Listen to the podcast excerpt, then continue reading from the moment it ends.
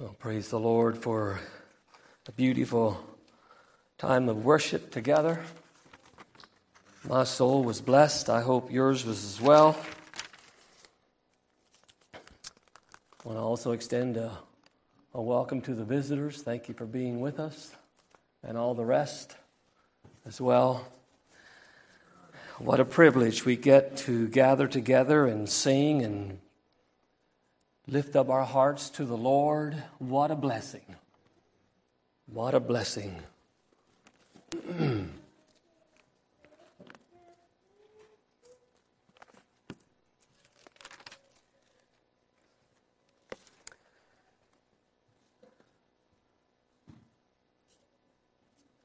well, we already, in that last song, I think over a dozen times at least, it was that we confessed together that God is love. Imagine that.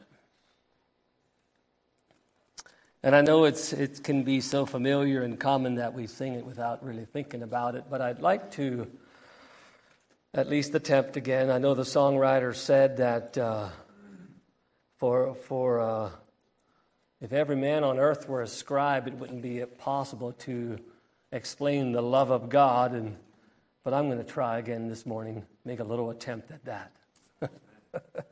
Even in spite of, of what he said, which I know, I know what he said, I know what he meant. We can never exhaust this topic. But I think all of us were touched in a very different way yesterday, a very unique way. We haven't, at least as a, as a body, as a fellowship, had a, had a funeral and so I think it impacted us in a, in a yet another way. At least it did me. And uh, this morning when I when I awoke quite early, pretty pretty early on, I, I, I felt very clear on what I want to talk about today. And so that's what I will attempt to do and it has to do with God's love. I'd like to talk about five aspects of love. That's the title Five Aspects of Love. And perhaps with a subtitle Love Never Faileth, or as we would know it there in Corinthians, Charity Never Faileth. But I'd like just to explain that word fail there, um, that means something a little different than what we think of when we think of the word fail. When we think of failing, we think of uh, missing the mark or, you know, making a, making a mistake. That's what we think of when we think of failing. Well, that's not what this word fail means, where it, where it says charity never faileth. Doesn't mean that at one point love is going to let us down. Doesn't mean that at all. But what does it mean? It actually means it will never fall off or it will never go extinct. It will never be not needed. It will never be that it isn't around anymore. Unlike faith and hope, which will have an end, in heaven, we won't need faith because we'll be there in sight, and all the promises that we hope for will will will realize in heaven. They'll be real. But love will be there. Praise God. So I would like to maybe just add another dimension of what Earl was saying this morning on standing on the rock of God's faithfulness. There's, if you want to look at it that way, there's also God's faithfulness is totally encapsulated in love. So when you're a Joseph and you're down in the pit and your dreams aren't coming true and you feel this frowning providence, as the songwriter says, Not only do you have the faithfulness of God to stand on, but you can also hopefully better realize or be reminded this morning by the time I'm done here that God has you and me in that pit out of his love for a very good reason. And not there's not one iota, not one shred, not one jot or tittle there that he puts us there to make life hard for us. I don't know if we can wrap our minds around that. Even in his times of, as, as the scripture says, of uh,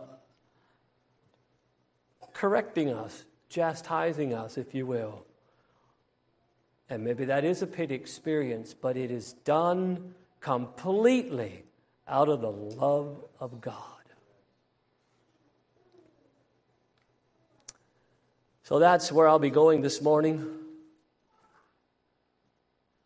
I wonder if we could stand together and have prayer at this time. Been sitting for a while. I don't think we stood this morning for the last song.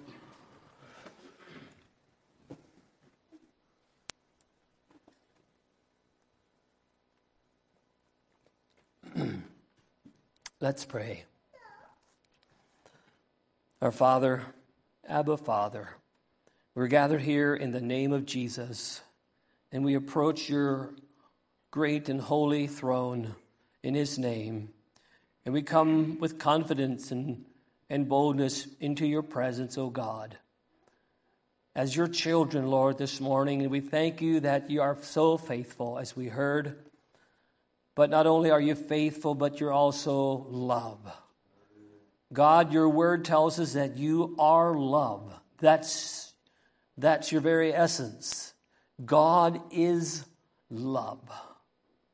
And Lord, I know we can't understand it all. And it's true what the songwriter said as he tried to describe the vastness of the love of God.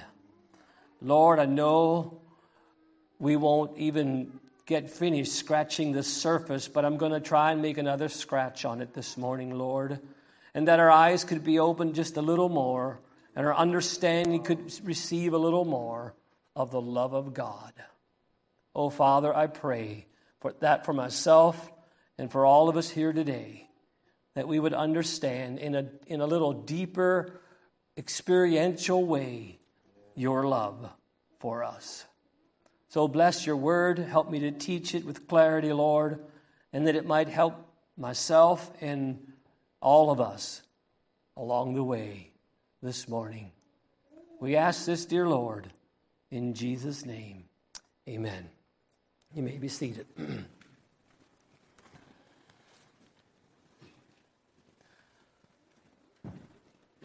I don't know if you were out at the burial yesterday or not, but the minister, uh, Dwight Dwight, I believe his name was, if I'm not mistaken.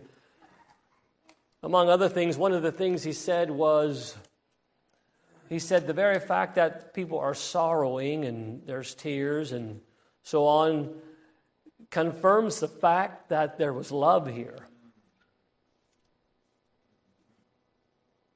No love, cold, you know, cold hearted relationships, probably not a lot of sorrow.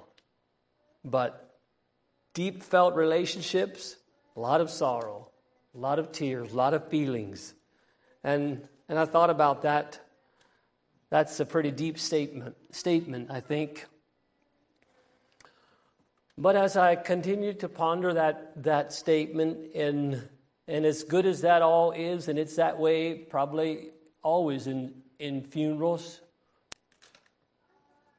you know, we tend to, either on purpose or just because of the nature of funerals, I don't know, we tend to forget people's faults and mistakes.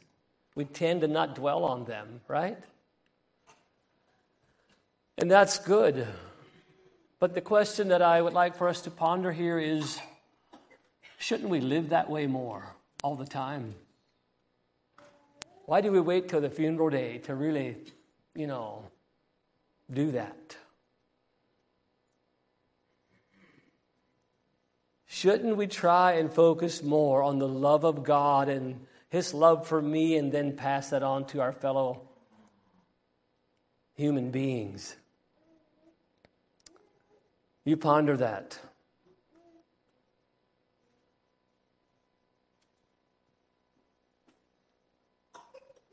I think it would go a long way. In fact, and I, I, have no problem with the roses that were laid on the on the coffin there, but one, one person put it in, in words and said, Give me the roses while I live. And that's that's what I'm saying, you know. I think we should just try that. And I think as we understand God's love for us, we can probably do that better as we do that. We can do that better. If we understand it, if we're secure in God's love, we can probably better forget people's faults and overlook their faults and realize our own and, and, uh, and put this kind of love in action. You can open your Bibles to 1 John chapter 4 for our text here.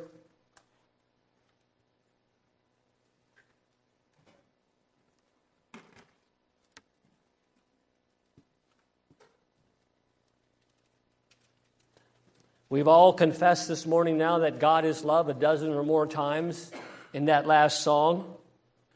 Come, let us now unite and sing. God is love. God is love. God is love. We all said it a dozen or more times. Let's read 1 John chapter 4, verse 7.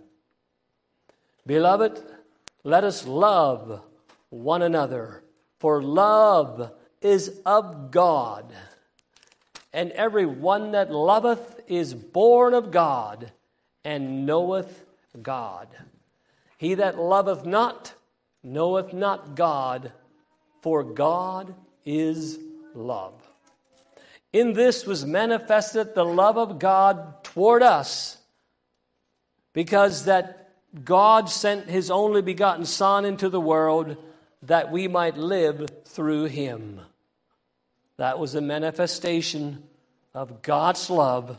It's not just words, it's not just history, but God manifested his love to us by sending his only begotten Son into the world. It was his very being that he gave out of his very own bowels his only begotten Son. In this was manifested the love of God toward us because that God sent his only begotten Son into the world that we might live through him. Herein is love, not that we loved God, but that he loved us and sent his Son to be the propitiation for our sins. Beloved, if God so loved us, we ought also to love one another.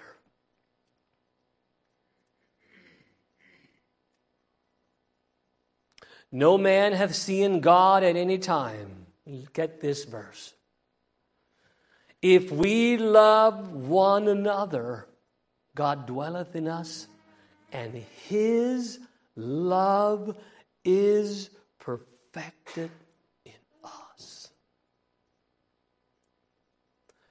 You know, God is not going to send another son into the world to save the world. He did that already.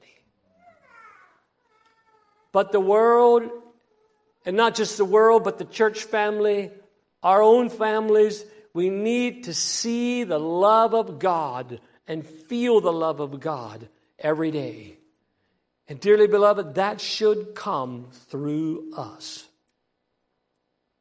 When we truly love one another, number one, it's a sign that God is in us, and number two, the people around us can see the love of God. That's tremendous. That's tremendous.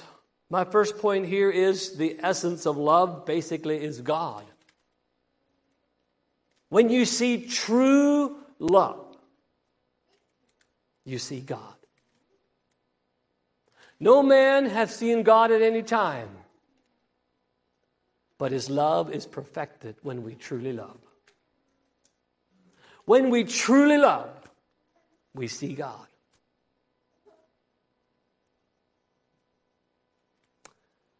That's powerful. That's why Jesus said to his disciples, If you truly love one another, the world's going to know you're my disciples. You're going to be just like me when you truly love each other.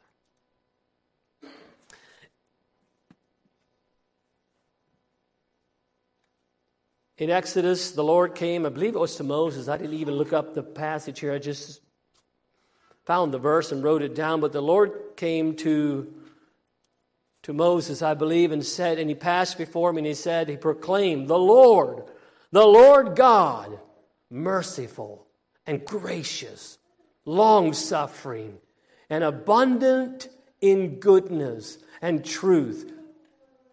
That's God.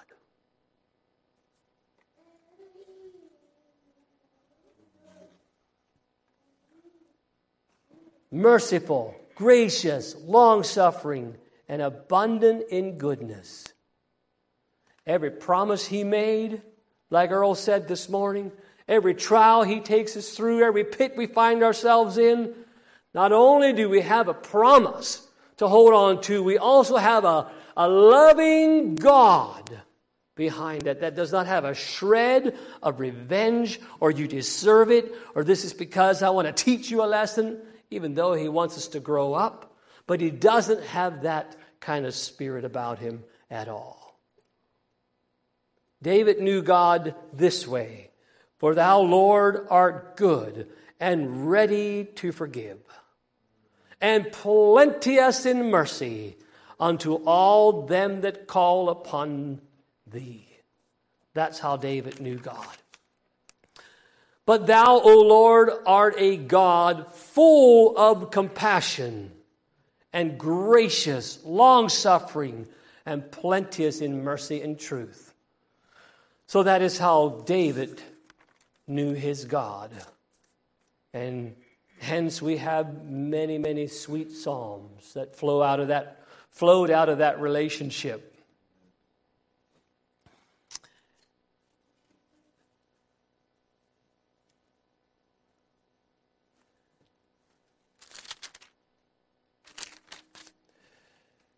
He that loveth not knoweth not God, for God is love.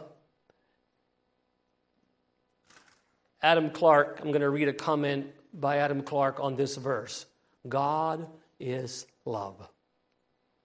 An infinite fountain of benevolence and beneficence to every human being. He hates nothing that he has made. He causes his sun to rise on the evil and the good and sends his rain on the just and the unjust. He has given the fullest proof of his love to the whole human race by the incarnation of his Son, who tasted death for every man.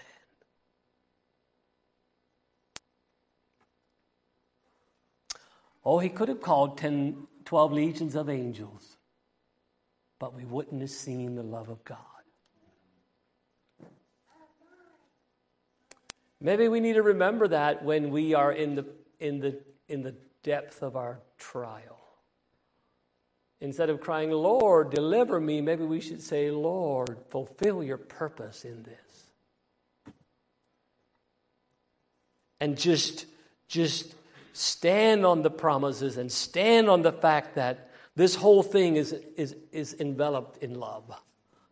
It has to be as a child for the child of God. So God gave us the fullest proof of his love by the incarnation of his son who tasted death for every man. He drank that bitter cup. I still remember Roman Kaufman preaching on that on that uh, scripture there, and he said it was as if, if, if God took the sin of the whole human race and, and pressed it into a cup, a bitter cup, and told Jesus to drink it to prove his love for a lost and dying world. uh, reading on here, it has been well observed that although God is holy, just, righteous, etc., he is never called holiness. God is holiness. Or God is justice, or etc.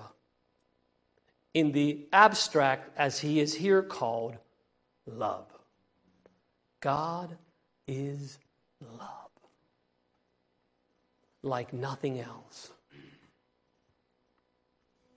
I don't know, but I don't know about you, but that just sends the shivers down my spine when I said that.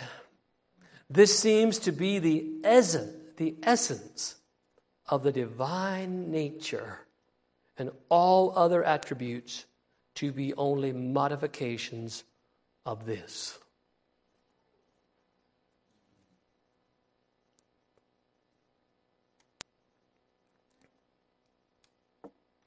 It seems so futile. I seem so far away from even beginning to able to explain it. But I, I hope that that just can settle down on our hearts. That is how we should see God. That is how we should strive to see God. The devil comes to condemn. And yes, if we have, if, if we, you know, if, if, if we're hiding things, we, we should feel condemned. But if we have a heart that wants all that God has for us, and in spite of our faults and failures, we can take a hold of those promises and say, I am a child of God. My life is an open book. I'm not hiding anything, and I can stand on the promises of God. And I can claim that, that, that I am enveloped in the love of God no matter what I'm going through. And that is, that is important.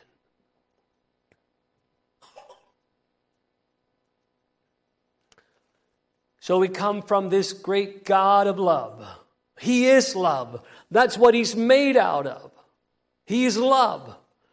And now we receive His Son into His heart, and His Spirit comes into our hearts now. And we take on His nature brothers. We can't get angry anymore and get away with it. Can we? There's no way. We grieve the Holy Spirit. We can't do that and get away with it. I'm not saying that we won't sometimes, but it should break our hearts when we do that. Because God is love, and there is no shred of anger in Him toward His children. And so when we step over the line and revert back to the flesh, it, it, it can't be long if the Spirit of God is in us that we're saying, Whoa, I messed up. And I know it right away.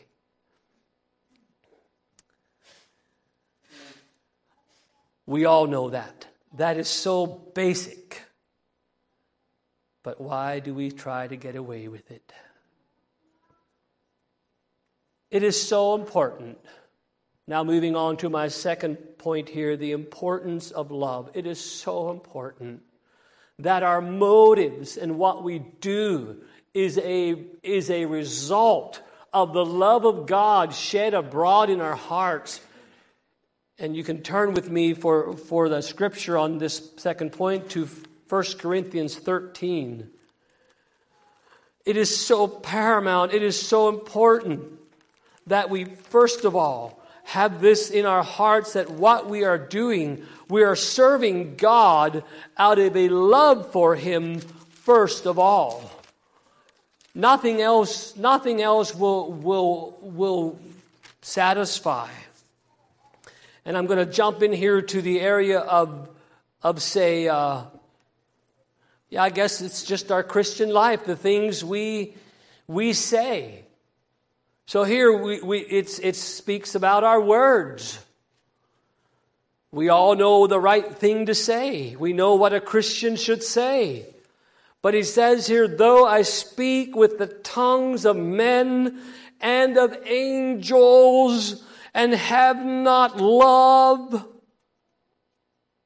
I am become maybe to God, this is as a sounding brass and a tinkling cymbal. There's not a lot of satisfaction in those instruments alone.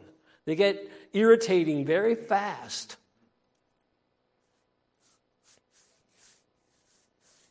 You know, just last night, uh, someone sent a little video clip at a, uh, they were at a, at a funeral in an Indian reservation in North or South Dakota. And this individual was cremated and wrapped in buffalo skin, I think it was, or some kind of animal skin. And they were having a ceremony for this individual. I don't know if it was a woman or a man. But the writing below, below the video clip, and it was a young Hagee girl that comes to our Bible school. Can't think of her first name. Many of you know her. She said, The video does not do justice to the loudness of these drums. They were beating on those drums just a staggering, just not nice at all. It was just dead. It was dead you know, on and on, and they were kind of chanting with this thing, you know, on and on and on. And I wonder, is that how our service sounds to God? If we don't have the love of God, if we're not doing what we're doing out of the love of God, this is a challenge to all of us. It's the Word of God. If I speak, though I speak ever so lofty, and it's not bathed and seasoned out of love, it's pretty irritating, at least to God. We can maybe fool people sometimes, but not always. Goes on, he says, And though I have the gift of prophecy and understand all mysteries and all knowledge, and though I have, yeah, well, let's just stop there. So we, we you know, we, we got it figured out. We can explain it. We can say it pretty good. Well, that's not the most important. Actually, I'll finish the verse. And though I have all faith so that I could remove mountains and have not charity, I am nothing. And we might say, well, how could it be? How could someone do all that without the love of God? It's obviously it's possible because it's in the scriptures, and I think we should just take the challenge to not be one of those to make sure what we're doing is bathed and springs out of a relationship with the Lord. It's so important. And though I bestow all my goods to feed the poor, that's pretty phenomenal. And though I give my body to be burned, this individual did that at, this uh, Indian reservation, and have not charity or love, it profits me nothing.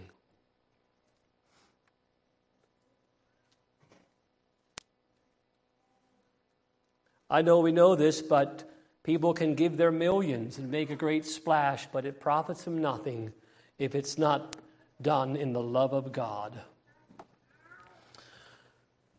The importance of love.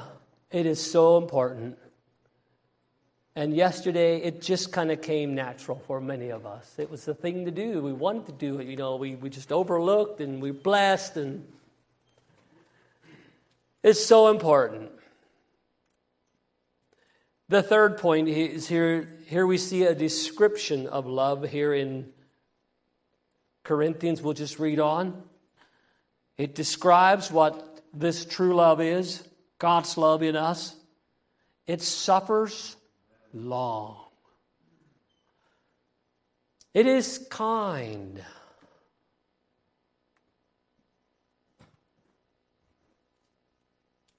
It is kind. It envieth not. This is God's love. It is not boastful. It vaunteth not itself or puffed up. It does not behave itself unseemingly or seeketh her own. Joseph is such a tremendous picture of that. The only indication, we, well, a couple indications, he, he pled for his brothers, I think, a little bit there when they put him in the pit. There's a little bit reference to that. And then when he told the the other prisoner to remember him, and, and that's about the only reference that we have to himself. But it think he he, uh, he uh, it, it seeketh not his, uh, her own, is not easily provoked. You know, for myself, and I by far haven't mastered this one. But the more I, I think of myself, the easier I am provoked. It's just that way. The less I think of myself, the less room there is to feel provoked because I'm dead. It's tremendous. It thinks no evil. Boy, we can work on that one. No evil, no evil intent. When it feels so bad, they had no evil intent. Or revenge.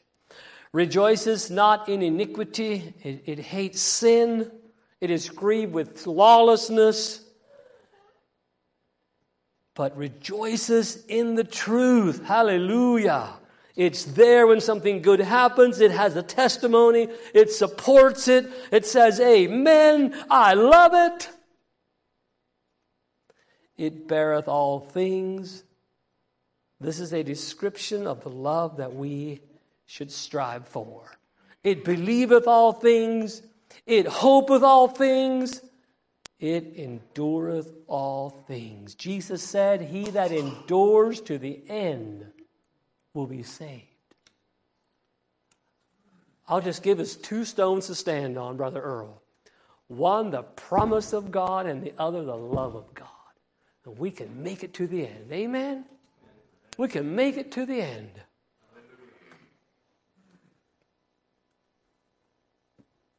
We have to.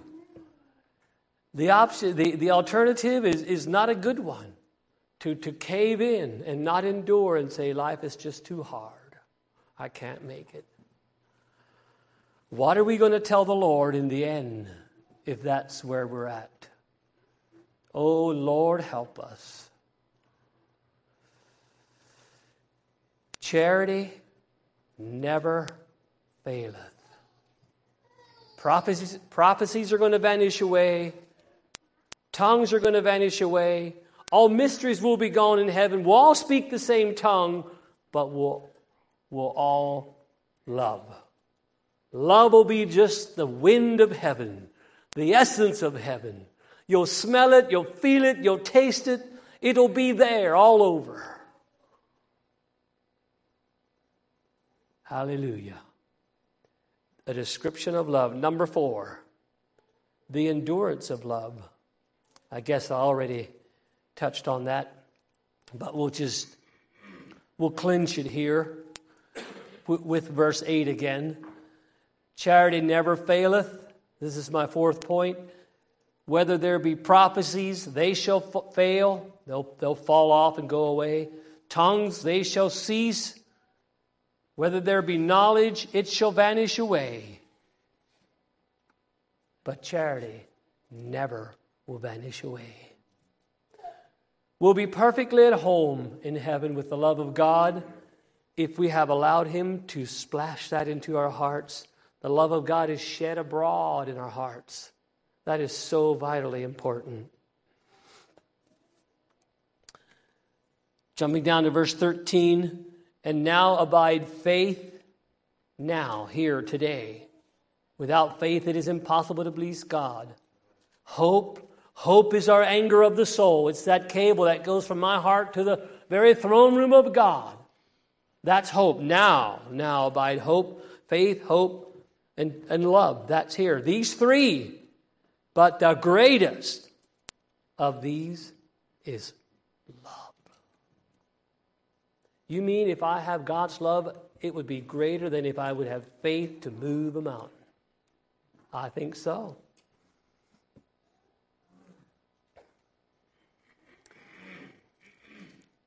Number five, and my final point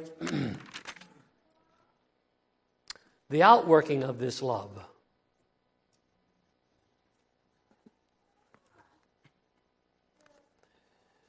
And you can turn in your Bibles to James chapter 2 for this reference.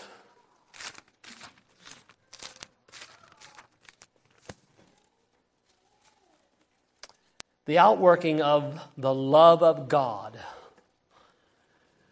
My brethren, have not the faith of our Lord Jesus Christ, the Lord of glory, with respect of persons.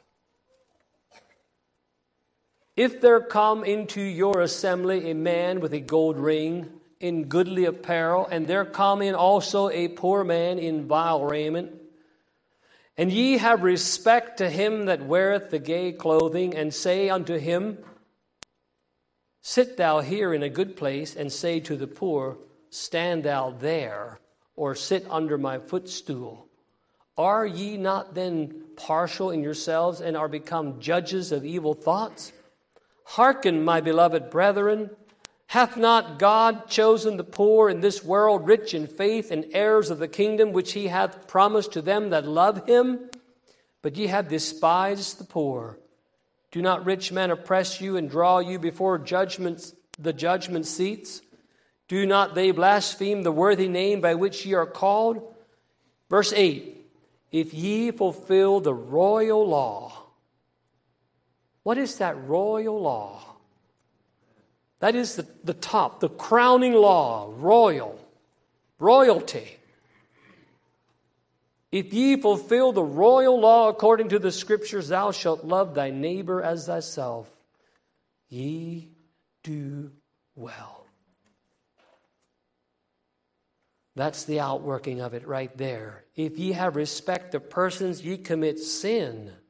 Ye commit sin.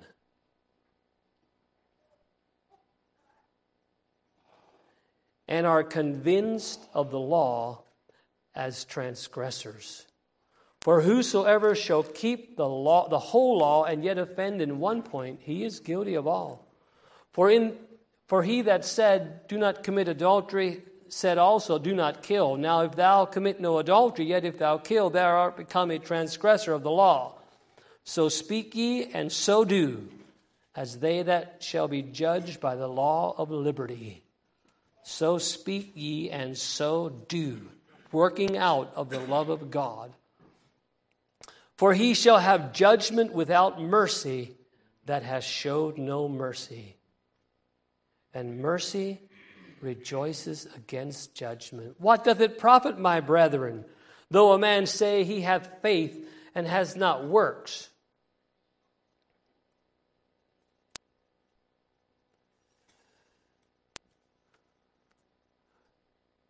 Can faith save him? If a brother or sister be naked and destitute of daily food, and one of you say unto them, Depart in peace, be ye warmed and filled, notwithstanding ye give them not those things which are needful of the body, what doth it profit? Nothing, is the assumed answer. Even so, faith, if it hath not works, is dead, being alone.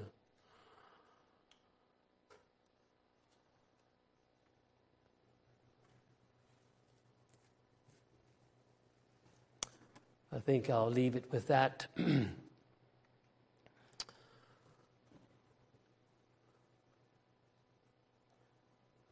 Outworking of love. Galatians 5 6 says, For in Christ Jesus neither circumcision availeth anything, nor uncircumcision, but faith which worketh by love.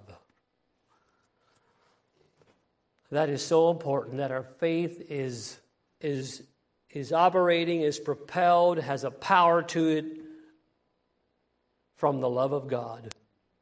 Romans 5 5 says, And hope maketh not ashamed, because the love of God is shed abroad in our hearts by the Holy Ghost, which is given unto us.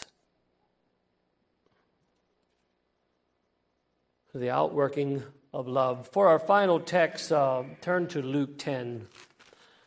We'll look at the story of the. Uh, Good Samaritan there.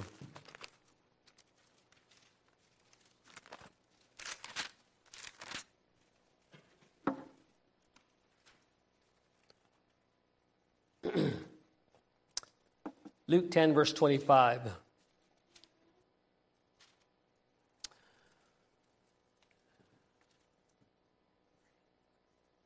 So we have a lawyer here tempting Christ in verse 25 and asking him the question what he needs to do to have eternal life. And then he, Jesus asked him, what, How do you read? And then he answered and said, You should love the Lord your God with all your heart, with all your soul, with all your strength, and with all your mind, and your neighbor as yourself. And Jesus told him, You've answered right. Do this, and thou shalt live. And then he was willing to justify himself in verse 29 by saying, Who is my neighbor?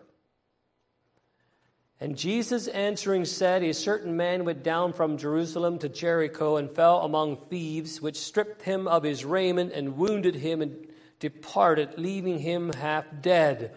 And by chance there came down a certain priest that way, and when he saw him, he passed by on the other side. And likewise a Levite, when he was at that place, came and looked on him and passed by the other side. I will stop there. This was a di- direct violation for the Levite and the priest to do this. They, they had a law that even if they saw their neighbor's animal wounded or struggling, they were supposed to go and aid it, help it, and take care of it, let alone a human being. They were so they, they were so they so missed the mark that they could go by on the other side of the road. Where was the love of God? That's what was missing. They knew it in their heads, they knew the law, but the love of God was missing in their hearts. They were so blinded by self righteousness, at least this man, because I think Jesus made the very point when he was willing to justify himself. Jesus drove that point home by this parable. But here comes a Samaritan, those that were hated by the Jews. A Samaritan. And when he was, and when, uh, verse 33, but a certain Samaritan, as he journeyed, came where he was, and when he saw him, he was he had compassion on him and went to him. And right there is the evidence of the love of God. He was moved. Very basic, very powerful. That's what I want to pray for. When, when I see a need, my heart would be moved. Self righteousness blinds us, and we tend to go the other way. When the love of God is shed abroad in a heart, it's enlightening, and we are moved toward the need. We're drawn toward the need. Compassion moves you in the direction of the need. He went to him. He went to him and he, he reached into his pocket and he gave him of his resources, pouring in oil and wine, set him on his own beast, brought him to the inn, took care of him. And when he departed, he took out money there and gave it to the host and said, Take care of him, and whatsoever thou spendest more when I come again, I will repay you. Now, a very profound question, but we all know the answer. Which of these three thinkest thou was neighbor unto him that fell among the thieves? And he said unto him, and he said, He that showed mercy on him. Jesus said, Then said Jesus unto him, Go and do thou likewise.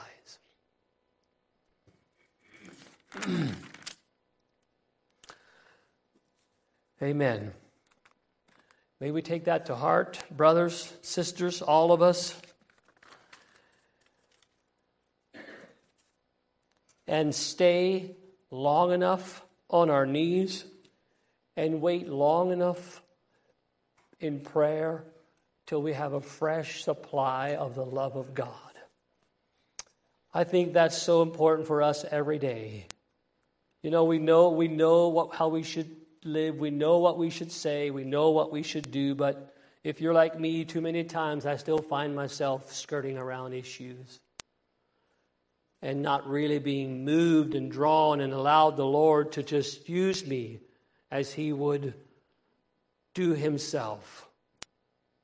Which of these three do you think was a neighbor to him that fell among thieves? I want to be that man. I hope you want to be that man too. I'm sure you do. So God bless you with these words, and God give the increase.